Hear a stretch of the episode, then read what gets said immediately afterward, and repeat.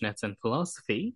This is your host, Mix Bell Morrigan, and once again, I am bringing you on a journey into exploration of the question, why horror? Where each week, myself and a different guest dive into this topic and try and unpick it and see if we can come up with some form of an answer.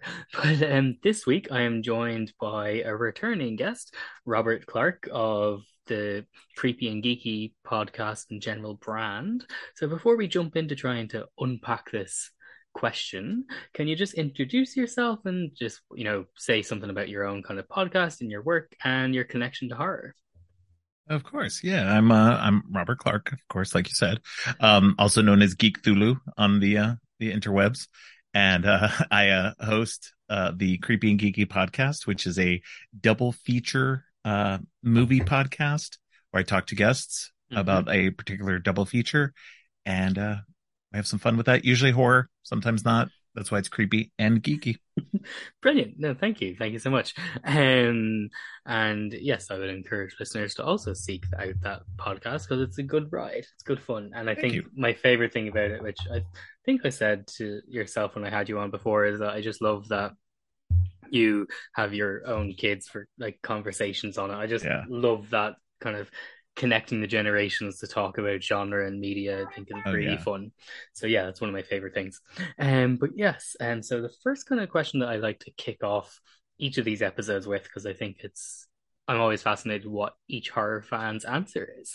Um, so the first one, and then it's kind of slight, you know, point A, like an addendum to it. But um, what was the first horror film that you remember watching? And then slightly different, what was the horror film that kind of made you a fan of the genre? Sometimes it's the same film, sometimes it's a different film. So yeah, I want, I'm interested for what those answers are for you. So this is where it's going to be a problem because I have a really terrible memory, especially of anything regarding my childhood. So I don't really remember what the first one I watched was. I remember growing up with Mhm. horror films. Uh, my parents were fairly, um, uh, permissive about what we watched.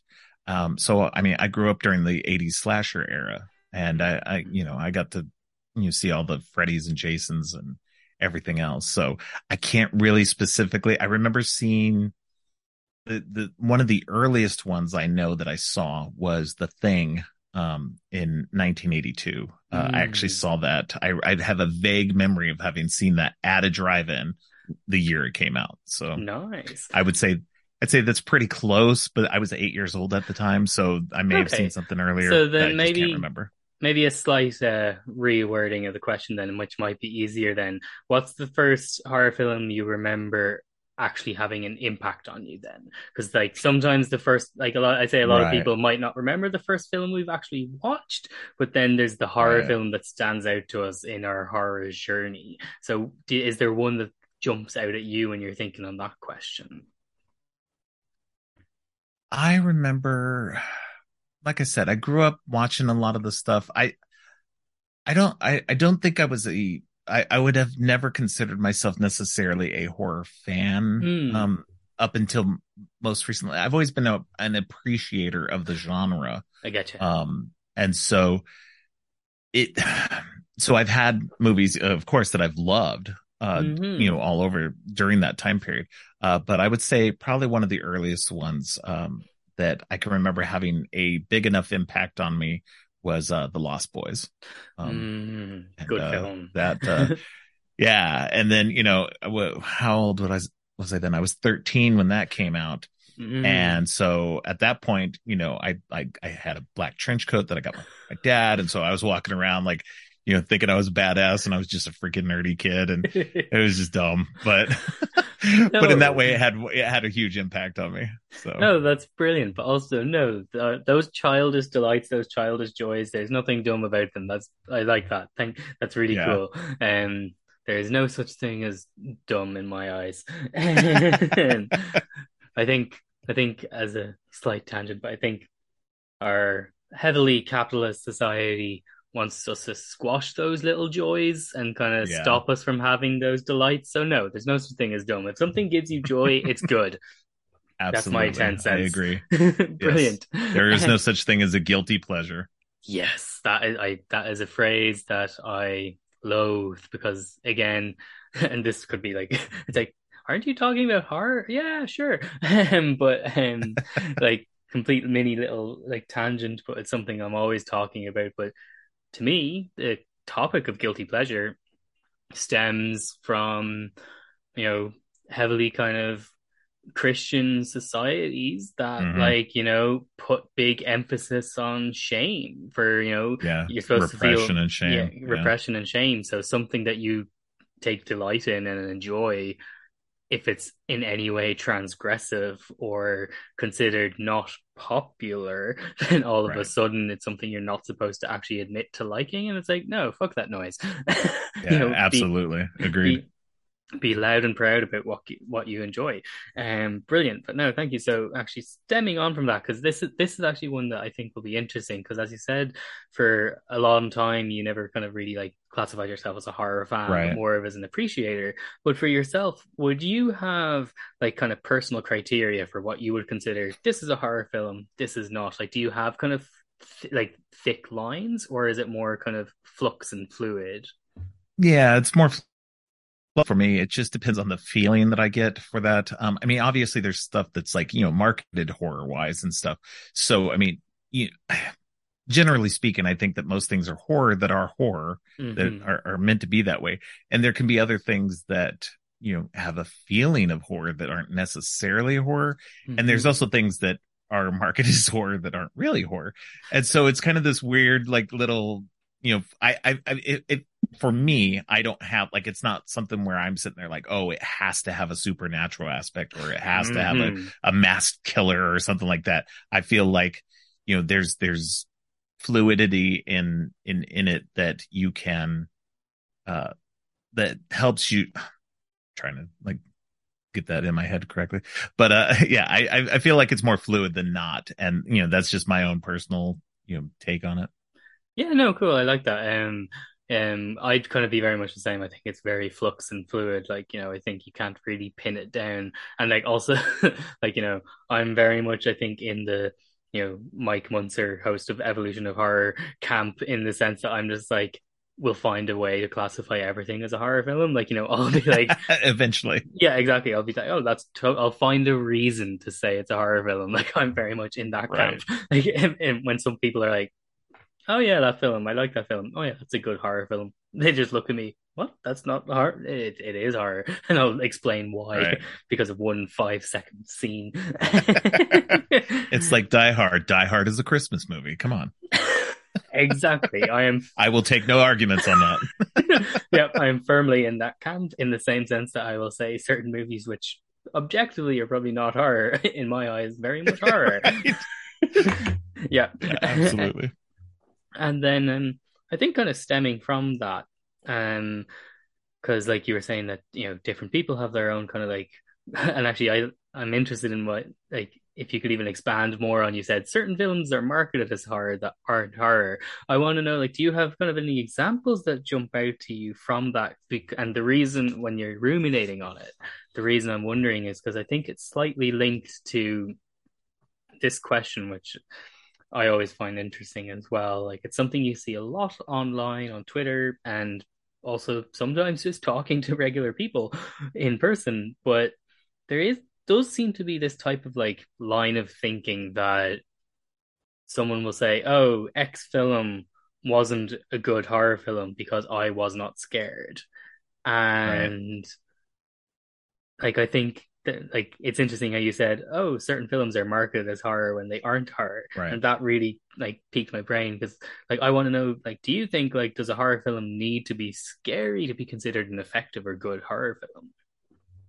Uh, no, because I would say 99% of the time, most horror movies don't scare me. Mhm. So, like, I haven't been scared by a horror movie in years. Um, I can't remember the last time I actually got scared. Now, creeped out, sure, Hmm, but never really scared. Yeah. yeah, and, and like, you know, because the problem is most horror movies have certain tells um that and don't get me Hmm. wrong i love when the i love when a movie will subvert those tells and will use it against the audience but even using those against the audience to uh twist something and to jump out you're still expecting it and so when things Mhm. happen i guess i'm a little more attuned to it at Yeah. this point because i've seen so many that i don't really jump i don't like nothing's really got me now don't get me wrong like i said i've been creeped out i've been unnerved uh, but not Mhm. scared. Um, so I would say that no, I, a, a, a horror movie does not need to be scary at all to be effective. Mhm. It just has to be entertaining. Um, the the the worst thing a movie can do, horror movie, any movie, is be boring. Um, Mhm. and that to me is worse than trying to be scary. I mean, don't get me wrong. I mean, horror movies should try to be scary, of course. Um, but I think it's just my, like I said, I'm just so attuned to the, the tells that it, it takes a lot to get me. You gotta, you gotta really surprise me with something. Um, Mhm. but, uh, but going back to, I'm trying to think of a movie, uh, that was marketed as horror, but wasn't really horror. Um, that I've seen, which I mean, I can't, I can't think of any off my off the top Oh, of my no, head. I, no I, I haven't seen, I haven't seen the movie, but I've heard uh, the movie Lamb, uh, the most recent Mm. A24 movie.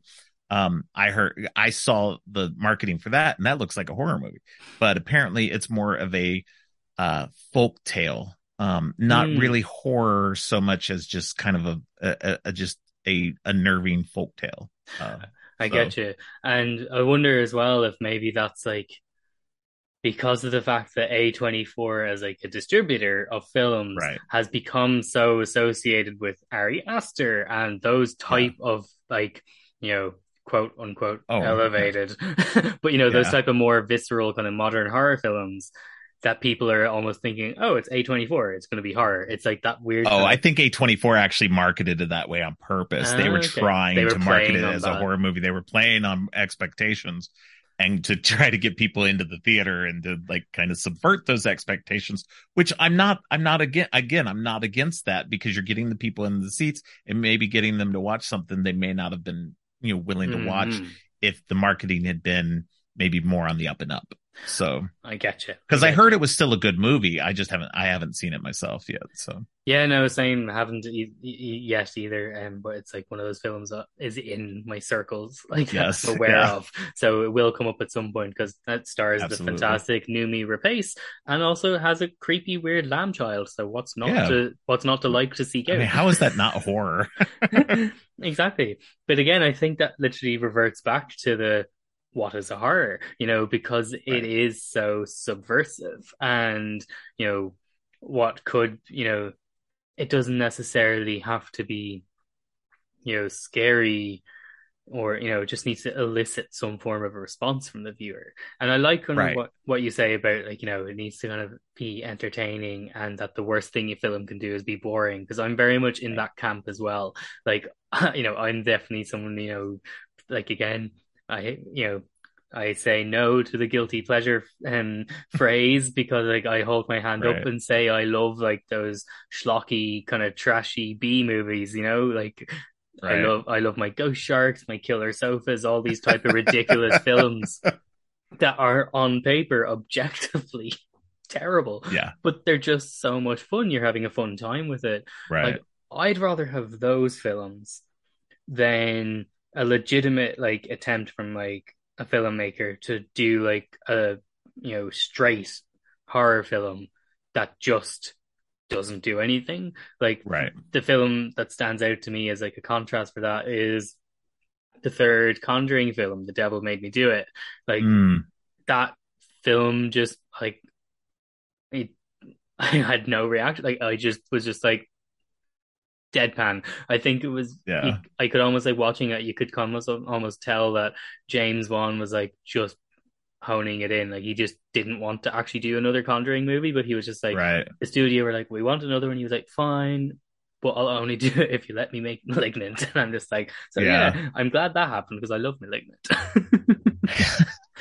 yeah, I haven't I haven't seen the new Conjuring. Um, uh, mostly because I I'm I mean you know I'm I'm sure I'll get flack from people, but I don't find the Conjuring universe very interesting in general. I've watched most of the movies. I watched them all up until the Nun. Um, Mm, yeah. and then it just it's just left me kind of bored overall, and it's just not my wheelhouse. What I'm interested in overall. So I Yeah. think that's uh um that's my my issue. But you know, going back to um what we are saying, you know, for me, um, you know, horror isn't about the scares. Um, Mhm. in general. For me, it's about pushing the boundaries. And that's where horror does really well because you tack on you, horror is really good about taking a what would be a normal traditional story adding horror elements and pushing it to an extreme um, potential that um, you, sometimes you can do in regular mainstream films, but I, I would say horror gets away with it a lot better. Um, and by doing that, you can um, say something bigger. And I'm not even saying you have to have a message or anything else like that, Mhm. but just be subversive or transgressive in your own way. Uh, so I think that, you know, it pushes those boundaries more. And that's for me, that's what horror is about is pushing boundaries, not really scaring, you know, the, the, having the scare factor. So Re- uh, that's um that actually leads into one of my questions perfectly. Like so, I'm really enjoying that. Like yes, um, but I'm not at all going to contain my excitement. Um, but I really like what you say there about horror is about kind of like pushing boundaries and Right. being transgressive and you know pushing things to the extreme. Because I want to know what you think about this because this is again one of those questions or topics that I'm always flip flopping on. I never know where I land, and I'm always fascinated to hear other people's perspectives because it's such a divisive topic. But I want to know what you feel about like when it comes to like say the censorship and how that applies to Mm. horror. Um, like, would you say that there's a line on what is acceptable or isn't acceptable to be you know portrayed in like you know in horror cinema, or do you think that once we start saying this can be censored, this can't, it kind of opens up a can of worms that we don't really want to go down that road. I want to know what you think. I think so. You know, I was I was trying to, you know, I got your notes on this and trying to prepare for it and, and everything. So I think that I think that you know, in regards to censorship of certain things, like I think that, um, like especially like sexuality and stuff, Mm-hmm. that we that horror um will always be the last bastion where sexuality will still flourish. Um, mainstream movies, um, by and large, have always been pretty, what I would say PG thirteen. They only they go up to a line and they stop. Mhm. Um, I hear a lot of people complain that um, a lot of movies are very uh, sanitized and very asexual. Um, and and and I understand that to a degree, but they're trying to appeal to the widest market that they can. Mhm. So I don't blame them for doing that. Like that's fine. Like you're like the Marvel movies or or anything big or something like that. Yeah. They're going to do the absolute like middle of the line thing they can do to uh, uh, appease the most viewers. Uh, they want as many viewers as possible. So they're not going to put in like, you know, boobs or whatever to, you know, to accommodate for something like that. Even something like, you know, um, uh, the Deadpool movies. They threw in like in the first Deadpool movie, they threw in some boobs in the in the, in the strip club and everything. But you know, they obviously were marketing that towards that R-rated Mhm. crowd, and they and they did successfully. Um, but I think that horror movies, because you know, because I said they're always pushing the boundaries, they're they're they're achieving that more transgressive. Um, they're trying to anyway. Not all horror movies. Obviously, we've got a spate of PG thirteen level stuff, but you know when you get into you know the really hard r-rated stuff that's really kind of pushing things you're going to get a little bit more of that sexuality um and we saw it especially like in the 80s um you know and it and it always depends kind of on the the times that we live in Mhm. um you know right now i can see that coming back around again because of you know it was similar to what we were experiencing in the 80s with the with the repressive um uh, attitudes in in uh, the US and the UK and so Mhm. we're now in this in this similar era. And I think that you can I, I don't think anybody's really pushing it right now. Um not that I've seen but but because there is and and I don't watch a lot of really independent stuff but uh there's because movies can be made so on the cheap now and distribution is fairly easy um Mhm. you can find that uh a little bit more now and um on the on the real low level. And I think that's great um because that means people are pushing those boundaries pushing that um against that. And yes they're never going to be mainstream but I don't think they want to be mainstream. As much as horror in a way became mainstream, especially like in the 90s. Um, Mhm. that we don't, it still has this grimy feeling to it. Um, and that, and that's fine. I like that. I like that, like that underground feeling to horror movies and genre in general that don't, um, that don't ascribe to and and and I I'm a mainstream guy myself. I love mainstream stuff. I love Marvel, Yeah. whatever. But I love big dumb action flicks. They're some of my favorite things. But you know, I love that horror movies exist out there for every taste. And that's what's great about that too. You can't do that with the same you can't make um big dumb action flicks with lots of boobs and stuff like that nowadays. They're just not marketing for that. Now they Mhm. want to really push that into every market around the world as much as possible. Whereas you know, horror movies have always been super cheap to make and you you can put them on video and you can make a lot of money. And now with streaming and everything else you can put them on YouTube. You can do anything you want and get all these viewers that you just couldn't have before. And so I think that's good. And um yeah. So I just checking my notes to make sure I hit all my topics. Yeah, no, But yeah. brilliant. Um, yeah, and actually that like overlapped with that other question which I had about, you know, it, like the because there does seem to be this mainstream almost sanitization of the media that we Yeah. consume. So I like how you also touched on both of those in the same Yeah. time. So very well done. Thank you. Um, gold star. But Thank you. But no, because I'm trying to earn my uh you know my repeat guest uh, uh, uh sticker there yep being earned yes definitely um but yeah no because kind of actually you know, almost like in a way looping back to that little brief tangent about you know a guilty pleasure and where that stems from right like I do think the kind of and it's something that I, dem- I never know which is feeding which whether society is feeding the kind of films and TV shows and the culture we're getting the Right. immediate or if it's you know society's responding to what's being put out there I never really know like it's a very chicken and egg situation I think it's a very Ouroboros situation. You know, Yeah. it's very much like you know that they're they're both in tandem. They both respond to each other at, at the same time, yeah I think I don't think you can say especially which in the internet age. Oh, for sure. And I think that's the big part of it is like in our, like you said, I do think we are in a very globally kind of almost repressive state of society. And I think our media is reflecting that. And p- a big part of that is down to the fact that so much of society and human connectivity is influenced by social media.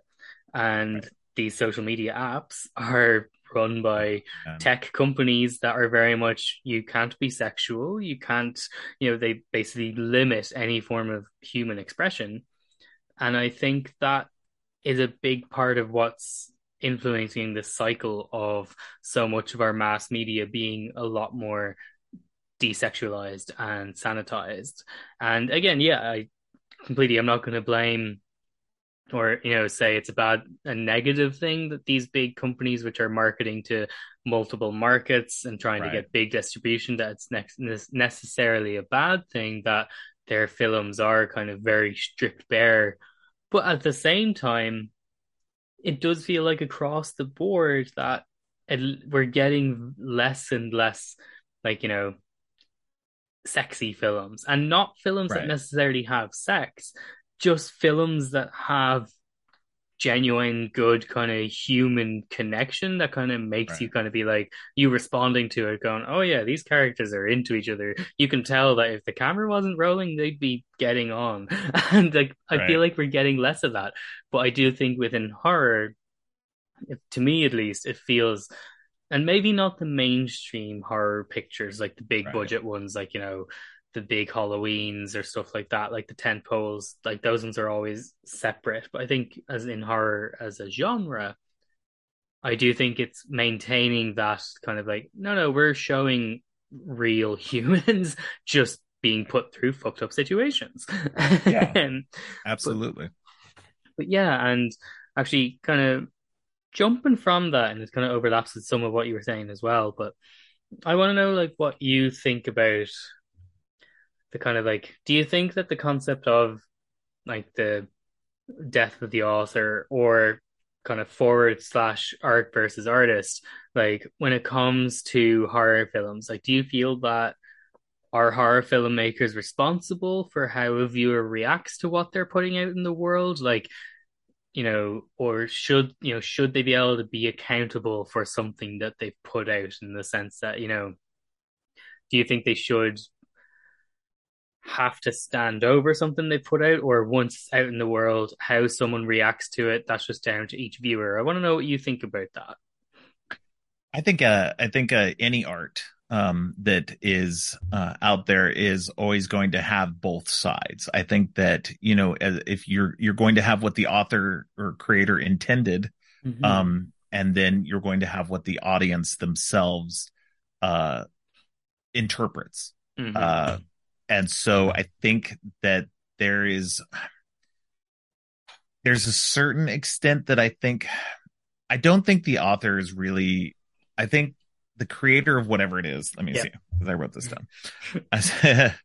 um so for example, you know, we were talking about the early slashers and everything and and that that rise of puritanism in in culture mm-hmm. um led to a pushback by horror movies to have lots of sex and sexuality in it to uh uh you know to like I said push back against that um but uh you know they but that was the interesting thing about it though too was the early slashers weren't about uh, the uh, evils of sex and drugs, and that's why the they were being killed, like all these kids were being killed or whatever. It the they that was not the intent of the of the of the creators of these movies. They they, mm-hmm. they were mm-hmm. not trying to have that statement, but that's what the statement became.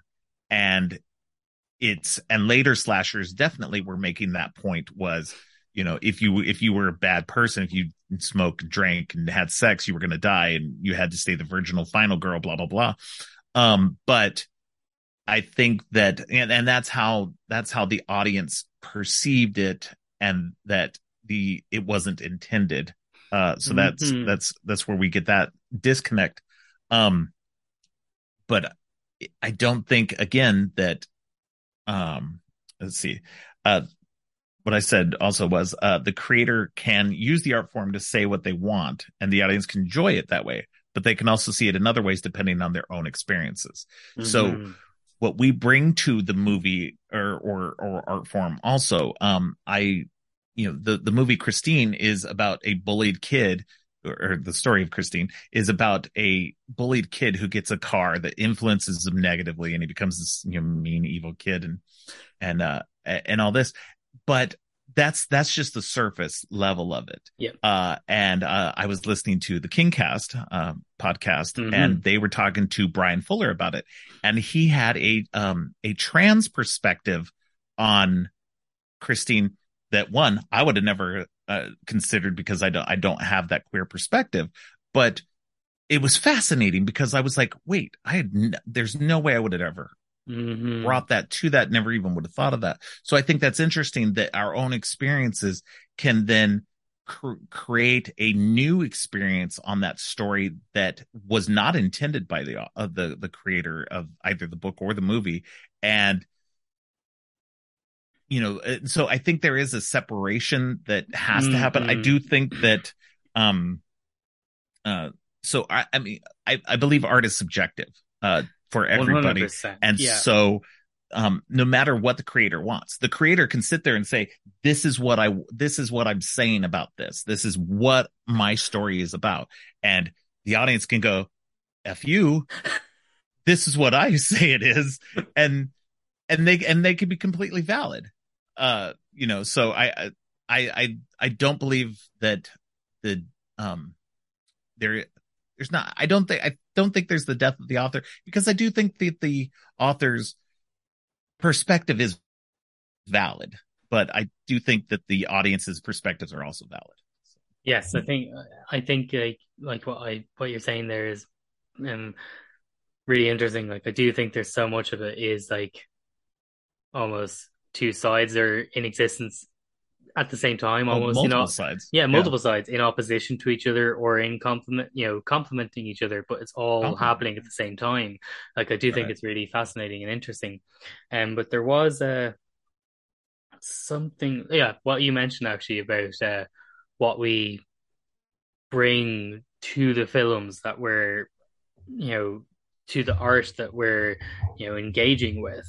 I think that's a really interesting topic. That's I feel like it's something that's not actually focused on that much. As in, I think a lot of people are not aware of how much they are bringing to the yeah. art and the films they're engaging with. And for me personally, I think part of that is down to, and this is like, you know, one of those like things that I'm, you know, the hill I shall die on. But I think that philosophy and critical thinking should be a subject that's taught from the second someone's able to think. Like, you know, I think it's yeah, a really absolutely. important big topic. And I feel like a lot of people lack those skills because they haven't been nurtured. So when it comes to watching films, engaging with art, they aren't aware of how much of their own history they're bringing to a film they're engaging with which can color their experience of it. Like so you know i think that's why and like it's a again it's a yin and yang type thing. Like because i do think that whatever someone's takeaway from a film i do think their experience of it is their own truth. It is valid. You know i can't say your experience is wrong. Like you know right. you, i can't tell someone you know, if they say, "Oh, this," I mean, my... you can definitely read a movie wrong and get the, get it completely get it completely wrong because I've seen plenty of oh. hot takes on stuff that is just like, no, you're just completely wrong about that. Totally, but, uh... but I think that's a I think that's a nuanced difference. I think there's yes. a difference between how someone experiences a film and how someone reads a film, and I think that's something. Right. And again, it circles back to a lot of people are lacking those critical thinking skills as on right, a broader exactly. societal um, basis because i think how someone engages with a film on from like a intellectual standpoint or from a this is my reading of a film standpoint like a more right. kind of academic or critical perspective i think people should have more of a knowledge base and more of a skill oh, yeah. set to take that approach versus someone just saying this was my experience of the film as in i watched this film this was my takeaway that's one thing but then if someone says oh, yeah. this is what i think the film was saying some people can be wildly off base and wildly off base i have re- critics in general i do not trust mm. uh, because they add so much um they had so much subjectivity. They had so much of their own feelings into it. And I think that's the wrong way of mm-hmm. being critical. If you're, if you're writing a, a, don't, don't tell me that a movie is good or bad based on how you perceived it. Tell me it's good or bad based on technical merits. Yes. Um, you know, that kind of stuff. Don't, don't tell me your subjective opinion because that's really all it is is an opinion about what this movie is or isn't and that's like don't get me wrong i, I do I, I do read some critics and stuff like that that i enjoy. But overall, I try not to read critics at all because of that very fact. I've read them for years. You know, years ago, uh, I used to subscribe to Entertainment Weekly for a number of years, Mhm. and the every time I would read reviews about movies that I enjoyed and they just trashed, I'm just like, what movie were you watching? Like, Mhm. and that's why I will never be a critic, a critic because I don't even necessarily have the skill set to break that stuff down in a way that I feel is comfortable. I like giving my opinions about a movie. Yeah. So I will always be more of a, like an armchair critic, I guess. And just, and that's why I have my podcast, you know, so I can talk about the movies that I enjoy or don't enjoy. And, you know, nobody's going to sit there and go, oh, well, you know, whatever. Yeah. I don't have a rot. I'm not Rotten Tomatoes approved. Exactly. But no, I, I like that because again, there is like, and I 100% agree when it comes to critics, I think a critic who's like doing an official review for like say some form of like you know media like a journalistic critic you know Right. that approach you know their review should always be from how did the film do you know fail or succeed from a technical basis from like right. the directing basis, cinematography, all that stuff, all the stuff that comes into making a film. How did a film do?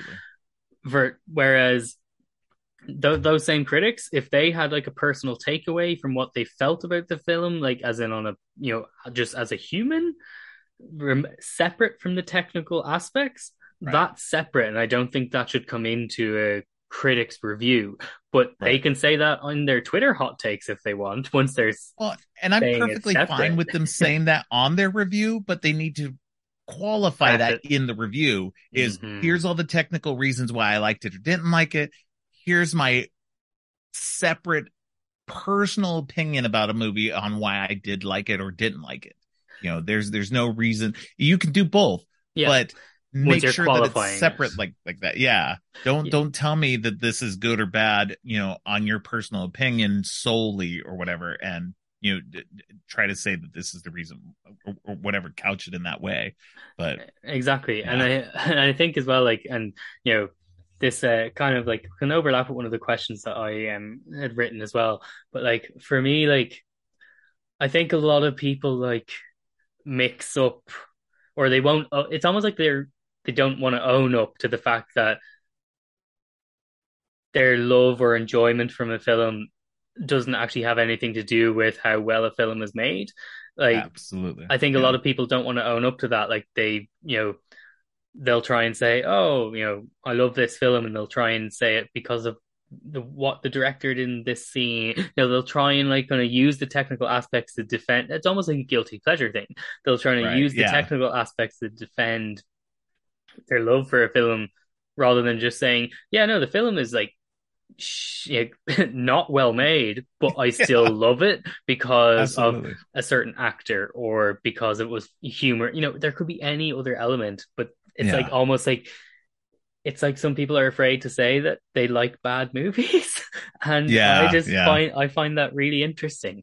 But I think it overlaps with and I want to know your perspective on this because as you said, you're someone who kind of like grew up in that era of like, you know, the 80s horrors Yeah. and stuff like that. But to me, at least online anyway, there seems to be like a certain like uh, to I feel like it's a vocal minority, but because Mhm. it's Twitter, it feels louder.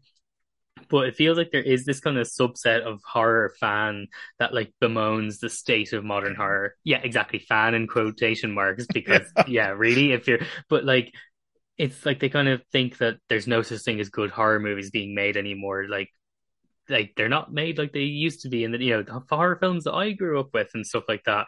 Right. And I want to know where where do you think that attitude stems from? Like for me, I think before you jump in, like Yeah, for, yeah, for ahead. me, I think now I guess it depends on the film they're bemoaning or criticizing, but right. I think a lot of that attitude probably stems from the fact that there's a lot of these horror movies and the main character isn't a straight white man and I don't see myself anymore and Yeah. therefore it's not good. Um, and right. that's what I think. But then I'm coming with, you know, my opinion comes from a very queer, you know, perspective. Right. So I want to know what you think. Where do you think that kind of attitude comes from? Like, do you think that it's genuine that they genuinely think there isn't good horror being made anymore, or do you think like is it maybe I don't know they've got like the rose tinted nostalgia glasses on? Like, what do you think? Well, as a straight white male, um, um, I, I agree with you. I think that there's there's a there's there's a portion of the people who complain about that that are definitely coming from that uh, perspective where they're like, oh, well, I'm not seeing myself in movies. It's like, mm-hmm. okay, there's a hundred plus years of movies that are all about you. Shut the fuck up. Um, but, uh, I believe that these are the same people who complain, like you said, they're complaining about, um, they, they, they're the same people who complain about there's no new horror movies. Uh, mm-hmm. when there's literally new horror movies coming out every week. Yeah, there's more um, horror being made now than it feels like there ever was. yeah, I I feel like we're in a golden like a golden mm-hmm. age of horror movies uh, because of streaming services. I mean, we now have two major, one major kind of one mini, um, uh, a streaming service uh, in Shudder and Screambox that are just for horror fans, mm-hmm. and and I, who would have thought that there would ever be something like that? Uh, so it's, and there, and there's other smaller things too. I know there's full moon features and stuff like that. That's just all about full moon. Um, but there's lots of, there's lots of horror out there. There's new stuff coming out every week.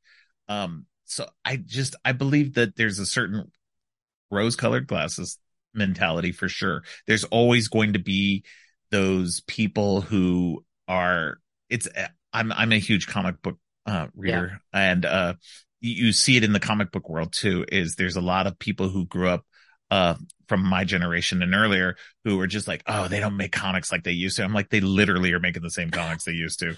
It's literally the same stories over and over again. And we now have tons of other comics that aren't just superheroes. Mm-hmm. Um, so we have lots of different perspectives and lots of different stuff going on. And I think that's by and large what's happening is that you're, you're, you're seeing a lot of stuff like that that's not from their perspective. It's that like cuz I'm sorry, but the stuff that they grew up on in the 80s and 90s was sh- crap. Like there's a lot of crap out there. The video stores were full of junk that they were just pushing that had great covers that were literal crap. And I and you can like it. Again, yeah. this goes back into you can like it all you want even though it's garbage. Own up to yourself that you like it because it's garbage. Yeah. But it's still garbage. Um, and, but I don't think that there's anyone like I see people all the time who are like some people are like uh, uh was it Tara Ansley? She's the publisher of uh Fangoria now. Yes. She said that recently, and um you know people need to get out of that 80s mentality. And like somebody else was like, yeah, that's true because the 70s were better. And I'm like, oh my god, you're freaking defeating the point.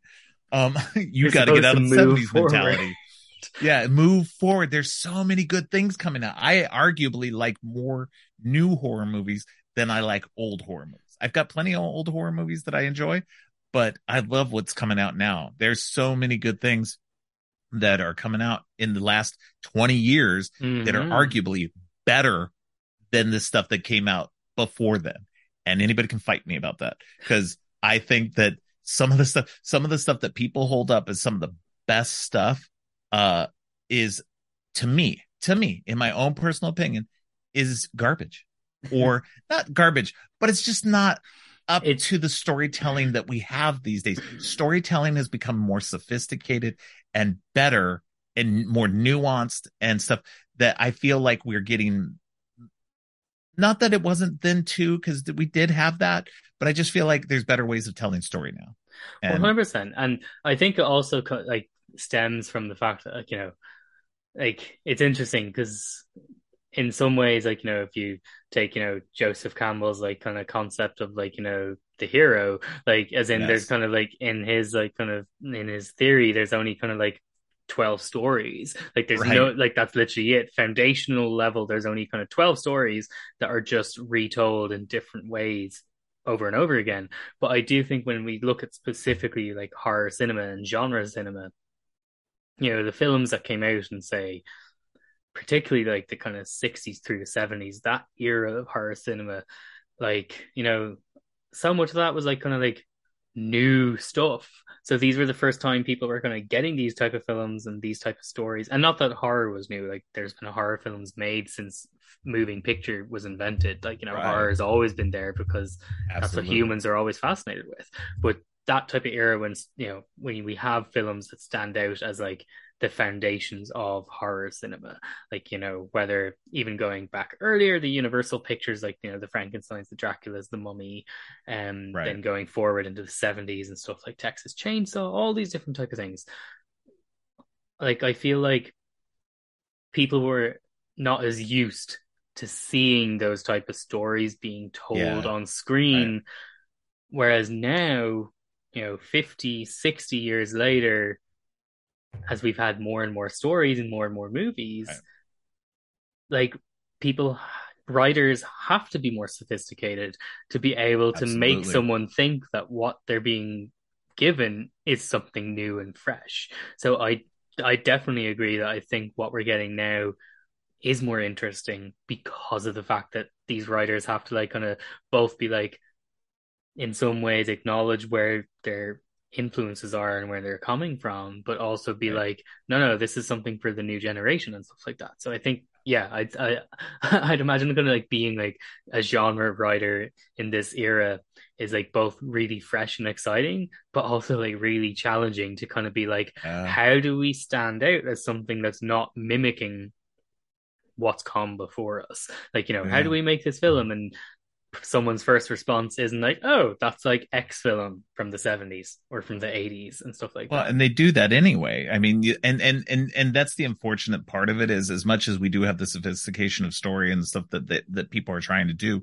is that we do have a lot of derivative work as well. Mm-hmm. Um, but sometimes that derivative work can be twisted in such a way that we can, um, get something somewhat fresh. Uh, take the movie X, for example. That is very much in a Texas Chainsaw Massacre wheelhouse, but takes a, a different tack on that, which to my mind, we haven't seen very often. We haven't seen the old person mm. as hmm. killer um, type of situation. We, we get it occasionally.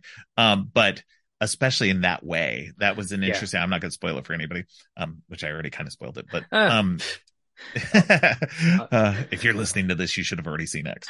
Um, but, but, see, uh, my my thing is too is I've recently, and I, you know, I've I've, I've even tweeted about it. I, I I've watched five out of the nine Texas Chainsaw Massacre movies. I'm not a fan. Um, they just don't do anything for me. Um, I'm not a big fan of hillbilly horror. Uh, that's mm. the that's the major thing. That's my major takeaway from it. Is just in general, most movies that are kind of in that wheelhouse. Not a big fan of. I didn't really like The Hills Have Eyes um, you know, in anything in that in in that milieu. Uh, yeah. Uh, so I just I, it's not my thing. They're okay movies. I I don't I didn't think any of them were necessarily bad. I just they're not my thing. And so, but to take something in that setting and then to twist it in a way that works more for me mm-hmm. is is is better and i think that's what's more fun because i you know even watching the the newest version of texas chainsaw massacre that came out on uh, uh, netflix earlier this year um, that was it was entertaining-ish, um, but it's still like it's still the same. The problem that I I have with the Texas Chainsaw Massacre series is it feels like they just keep redoing the same story over and over and over again, um, and it doesn't work. Don't get me wrong. With when it comes to Friday the Thirteenth, I'm all in for the same dumb shit every fucking time. But I don't know why that one works more for me and the other one doesn't. But it just does. Yeah. And so, well, I think like it, it's just funny. No, I, th- I totally get what you mean, and like I think at least from my perspective as like a viewer, I think at least with the Friday Thirteenth movies, Jason is a consistent villain. Like you know, yeah. you're getting you know what you're getting with Jason in every film. Yeah. Like sometimes there might be subtle differences depending on which film, but otherwise Jason is Jason. Um, but yeah. I think with the Texas Chainsaw films, Leatherface is not really pin downable. Like Leatherface kind of changes. Well, it's not just him; it's always about the family. Yeah, it's the family as well. Like yeah. so, it isn't just Leatherface. So yeah, it's yeah. more complex. But yeah, I definitely think like like I had great fun with the new Texas Chainsaw just because it was ridiculous. Like it was Yeah. terrible. But I, I mean, I thought it was all right. yeah. Yeah. like the bus scene will like I laugh Oh, yeah. every time because it's ridiculous and it I finally it was dil- hilarious. yeah it I finally loved it. you're cancelled bro I You're canceled, bro.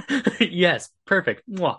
but um yes. I think one of the, with the Texas Chainsaw as a franchise it's a whole I think like what almost like shoots itself in the foot is the first film is so visceral and so just like I don't know, you can feel the sweat coming out of that film. Like it just has this whatever way Tobe Hooper made that film, it just has this kind of There's Great. some great shots in it. Yeah. I'll, I'll admit that It- there's some great filmography, like cinematography in that. It's it's it's very well shot, uh, Yeah. for sure.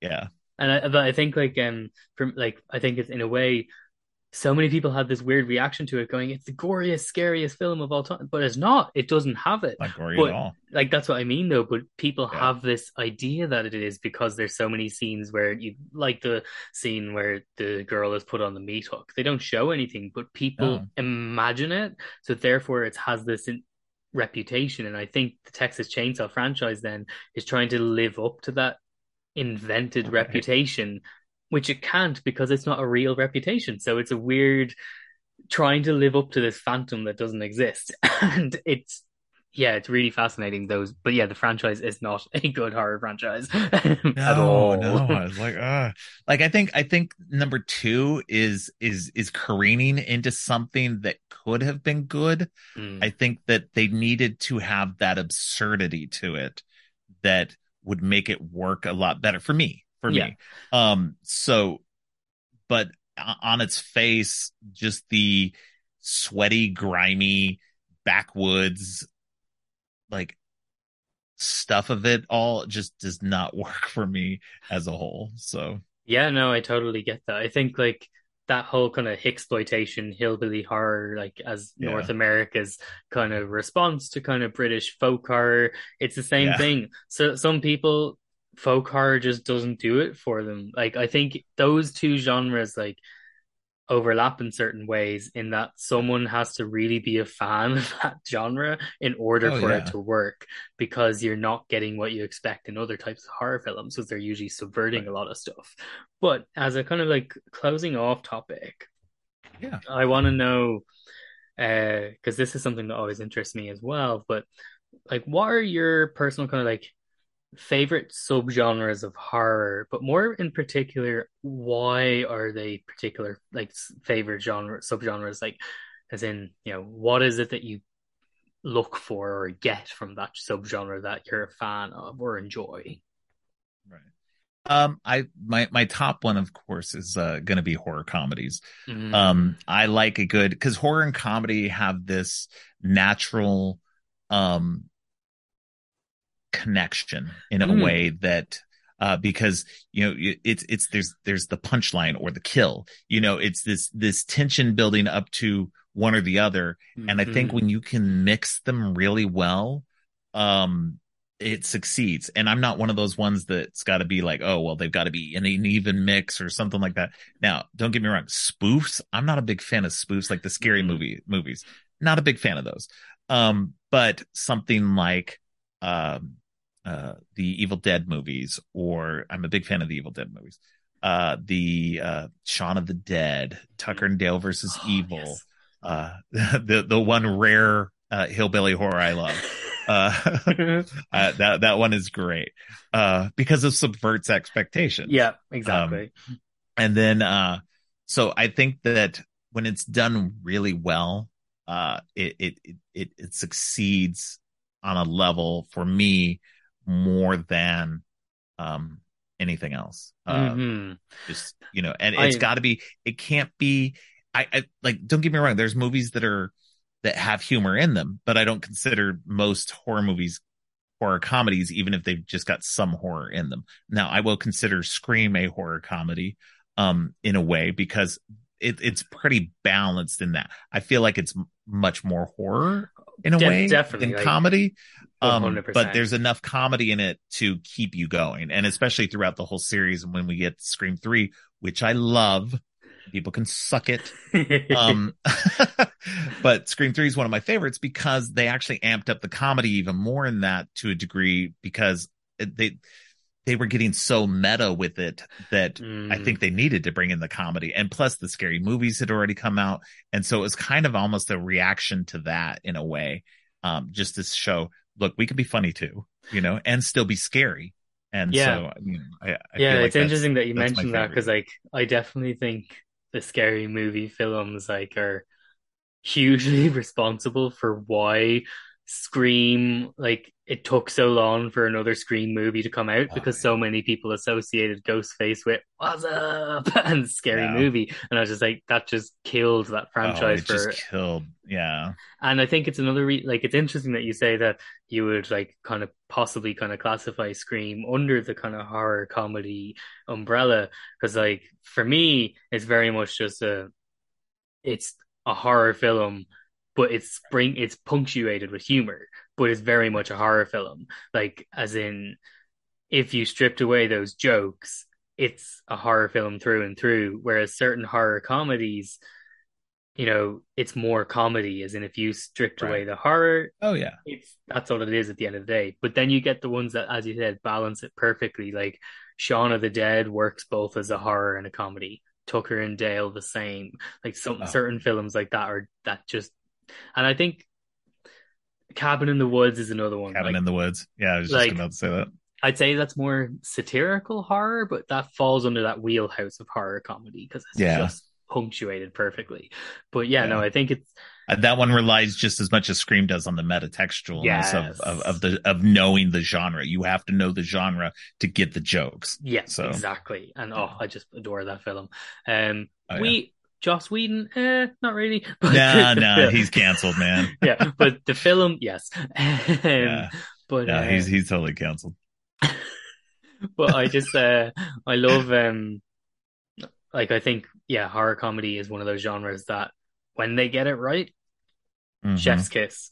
But it's oh, so hard. Oh to, man, oh, it's so hard. Like there's a lot more horror comedies that don't get it right than do. Oh yeah. Like as in I watched one the other day which is very much a horror comedy. I had, it was entertaining. I had fun with it, but was it really successful as a horror comedy? I don't know, but it was called Bloodfest. It was interesting. It was like it was basically the whole it's on I watched it on Amazon Prime over here in Ireland anyway, but essentially okay. the concept is that almost like what's happening in the UK now, Fright Fest, there's this big horror festival which oh. it, tur- it, turns out the festival is being turned into like literally murdering murdering people but like it's actually good fun and certain like and it kind of like again it's very referential to multiple genres because they have like different almost like escape rooms and stuff like that which are different right. horror genres yeah. yeah it's interesting yeah. but uh that's cool that's cool it's a it's a like you know yeah it's a good concept but maybe not accomplished yeah. very well. Yeah, that, I think that's, that's a, like. That's a good way to nail it. Um, yeah. yeah. Is there any other kind of subgenres that you kind of return to, or?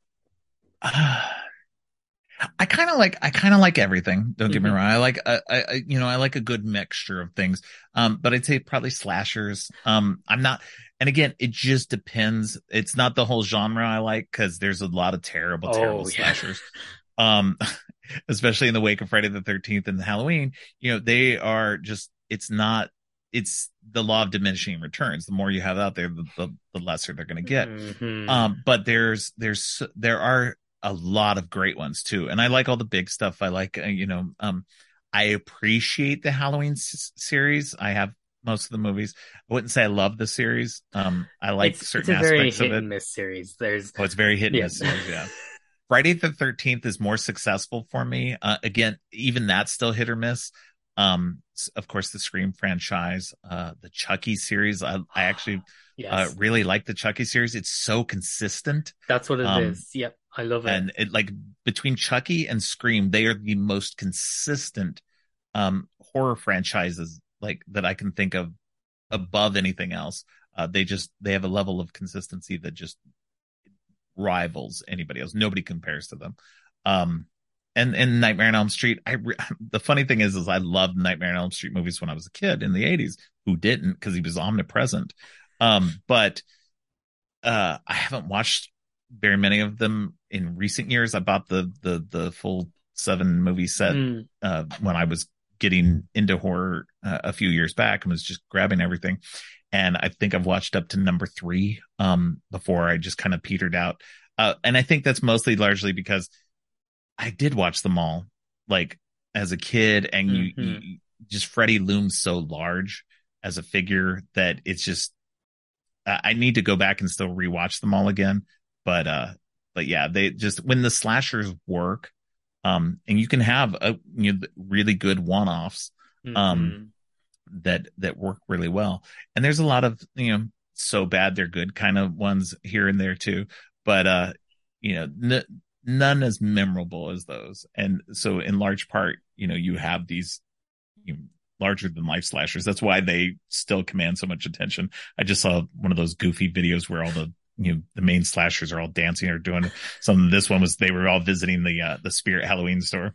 and, uh, and I was just like, it was fun too because it was like it was Freddy, it was Jason, it was Michael, it was Leatherface, uh, Ghostface, and uh, Chucky, and so you know, just like, and it's the big guys, you know, you just think, you know, the- and and I love that Ghostface is considered to be part of that group now.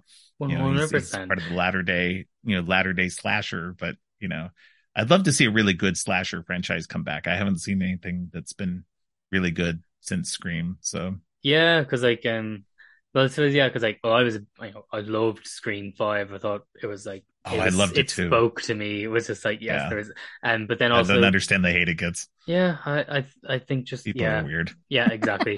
but then on the flip side, we also have the Chucky TV series. So I love how Scream Oh, and love Chucky are just, and we got Chucky Yes. season two coming. But actually, that actually Yes. is a really interesting point. Um. Which is a tie back to something you were kind of saying earlier, and then I'll close it out with one last question. But um, yeah, I just love these conversations. I can keep them going for so long. I have Oh, to yeah, rem- I have to remember that. No, no. If I want people to listen, it has to last a certain amount of time. but um, that's why that's why that's why I don't have the listenership is I don't I don't cut my I don't cut anything down. I'm like, okay, we're going two hours long. That's what we're doing. hey, some people it works for some. Well, sure, Mike Muncer, Yeah, Evolution of Horror. Those episodes are usually two hours long. And anyway, Oh, man, tangent, but I love those. Sorry, go ahead. Um, but no, my point, um, which I'm glad that you brought in Chucky as being a consistent franchise. But you were saying earlier when I was talking about like, you know, the concept of like, you know, the creator, the author, the filmmaker, what Yes. they're putting into something they're making, as in like their intent in making something that sometimes they're not aware necessarily of what they're bringing to something that they're putting out in the world. They might have an intent, but then there's also stuff that's influencing them, etc. What I love is like Chucky is so consistent because Don Mancini, the one person, has been the Mhm. creative force from Child's Play through to the series. Now, obviously, the first kind of few Child's Play films, he was just the writer and not the director. So it's interesting to see when he kind of took control. It definitely got more Yep. blatantly queer, whereas beforehand absolutely. it was a lot more sub, you know, in the subtext. But it's interesting when you listen to kind of him talk about interviews, like he says that it was never his intention to kind of like be making a queer kind of story, like you know, something that has queer like queerness kind of embedded in the story. But then he's like you know talks about how the fact that he is a gay man, he can't sw- switch that off. So of course it's going to be imbued in what he writes and what he creates. So I just love how Absolutely.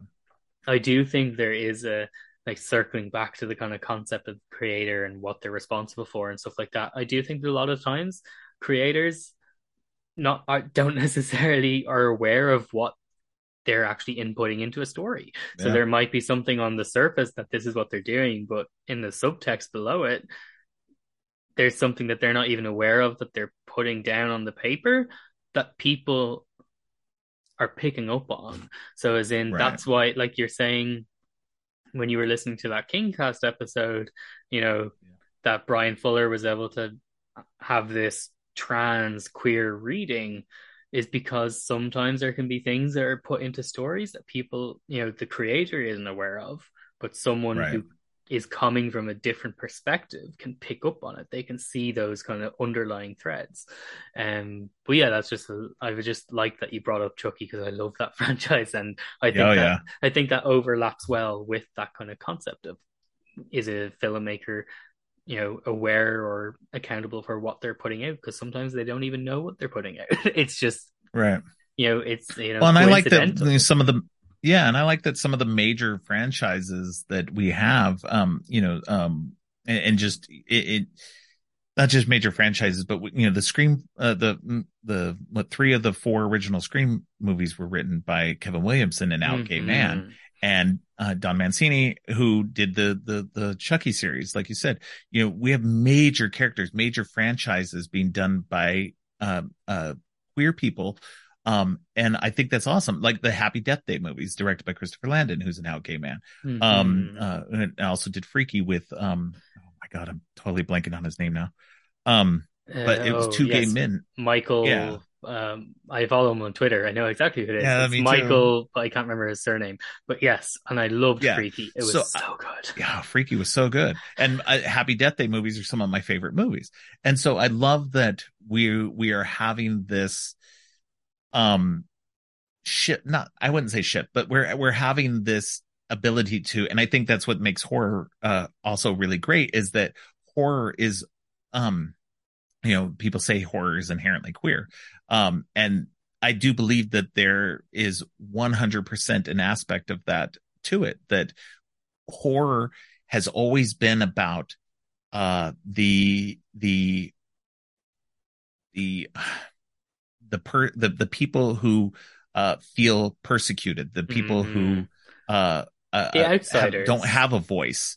Yeah, the outsiders, the people who don't have a voice. And so they use their voice in horror because they're not able to use it anywhere else. And they're able to, and again, this goes back to what I said about pushing boundaries. Mm-hmm. What good horror does is push boundaries. It's not about being scary. It's about pushing those boundaries and to have, um, queer perspectives and queer people bringing that consistently to horror um, throughout horror's history um, going back to James Whale in you know the yep. the 1930s uh, Universal movies, you you have this great wealth of experiences that that's what drives me crazy about going back to those people who are like you know this this the straight white male mentality of I don't, I don't like this stuff.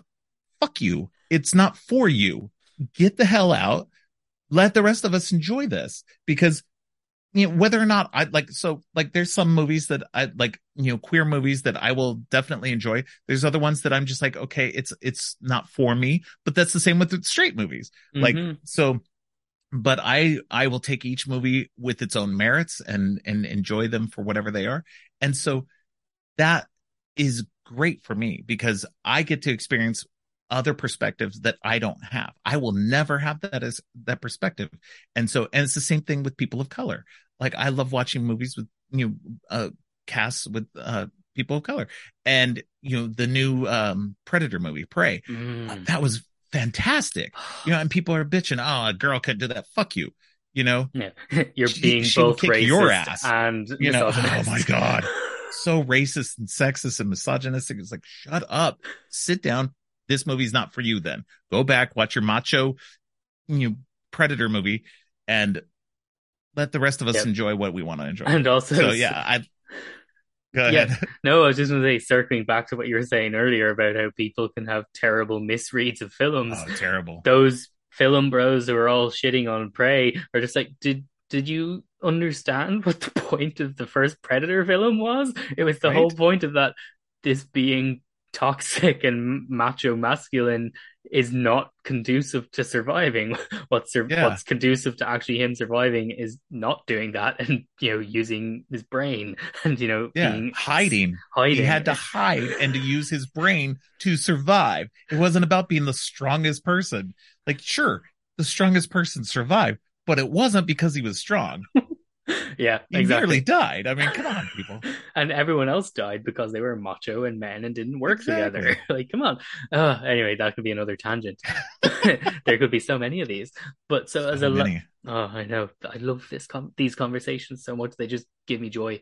Um, so I'm so happy that I've had so many people come on and say, "Yes, I'll talk to you about why horror." Yeah. It's been so fun. Um, but last kind of closing question, and then I'll let you go to enjoy the rest of your day. Um, but uh, I I kind of already have an idea of like one or two films that will probably crop up in this. But if you're having like a bad day, bad week, what are your comfort film, your horror films, your go-to? These are the horror films I'm going to throw on because I know I'm going to have a good time with it. Um, definitely the Happy Death Day movies. Um, you know, especially the first one. Uh, mm-hmm. that one's it was just you know just a fun, just light and breezy kind of mind fuck because I I love the Groundhog Dayness of it, but that you know to do that she has to literally get killed. Um, and uh, I love Tucker and Dale versus Evil. Of course, that mm-hmm. one's you know I like stuff that's generally pretty light and, and, and easy just to throw on. But I'll throw you a curveball here. Midsommar. Mm. Um, Midsommar is a favorite movie of mine. yeah, big curveball. Um, Midsommar is a, a, a, huge favorite of mine. Uh, I don't know why. Uh, it just is. It's it's just for some reason just spoke to me on a weird level that. Uh, oh, it's uh, well, it's a fantastic. Like I love oh, that film. It's fabulous. And I just like again, I'm just like, there's certain like actors and that I'm just like, just put them in every movie and I will watch yeah. it. Like so Florence Pugh, like she oh, can do no wrong. Like she's just yeah. fantastic. Like she's one of the best genre actors out there at the moment. But yeah. also I would just, love to see her in more horror. Yes. And she's also just a delightful human to follow on like Instagram and Twitter and stuff like that because she's just so lovely. And I'm just like, please just be in everything. yeah. But yeah, absolutely. Midsommar. Oh, what a film. Yes yeah, no, it's definitely one of my favorites, and it's it's high up there on uh just anytime I anytime I need something like that, just pop that in or pull it up and watch it. So amazing. Um, but yeah, and I'd imagine as well. I'd say the Evil Dead films might oh, yeah. fall under the yeah. comfort rewatches. Yeah. yeah. Oh yeah. uh, the problem with those is I've watched them so many times now uh, that it's just they don't. I have to space them out to get a, get a better impact on those now. Uh, that I find that that's so funny too because uh, you know the early i guess my early 20s or something like that that you know we would watch a lot of movies yeah. uh and so you know we would rewatch i would rewatch a lot of movies and over and over and over again. So there's some movies that I've seen so many times that I just I have no desire to watch again for a while. Not that I don't like them, but I've watched them so much now that you need to allow I, time for I, it to breathe. Yeah, exactly. And and that for me, it's like my I I don't have good memory, so you know it's nice when I can give it enough time because I'll forget not everything, but I'll forget large parts of movies just mm-hmm. and then when I'm watching I'm like, "Oh yeah, that's a great part." Um so it's always I'm trying to do this now where cuz I'm still trying to catch up on my enormous never-ending watch list of movies I've never seen. Mm-hmm. And so I try not to go back to a lot of movies. Uh, so I'm just trying to watch newer things rather than falling back on the old stuff. But you know, uh, I, I tend to I comfort movies, I will say I, I tend to watch stuff that's not horror, uh, more okay. action or comedies and nice. stuff like that. So yeah. yeah. no, nice. Um, I like that. We all have those films that we'll turn to because we know we'll have a good time with it on those like on those darker days. Like put yeah, on a film exactly. that you know you'll have a fun time with. But yeah, I think I'd have like a rotating list of like comfort horror films, but then there's also like comfort Disney films, comfort superhero oh, yeah. films. Like they're all the ones that I can just put it on and I'll have a good time. Absolutely. But, yeah, but no, and um, thank you so much for coming on again and thank you for having me. Diving into this these fun topics with me. But before I let you go, once again, kind of where can people like find your podcast, find your kind of you know horror geeky associated work, and then just you know follow you on the socials. Yeah. Uh, well, uh, again, my podcast is Creepy and Geeky. Uh, you can find that at creepyandgeeky.com. That really just leads to my link tree, which then links to everywhere else. Um, mm-hmm. and, uh, and, that has all my socials, uh, all the socials for the podcast on it. Uh, you can find me at geekthulhu.com. And that's, where my other link tree is for all of my other socials. So mm-hmm. it's a, yeah, I try to make it nice and easy for everybody. Brilliant. Well, no, well, thanks again so much for coming on. And to my listeners, keep your eyes and ears peeled for the next episode that will drop as I continue my exploration into why horror.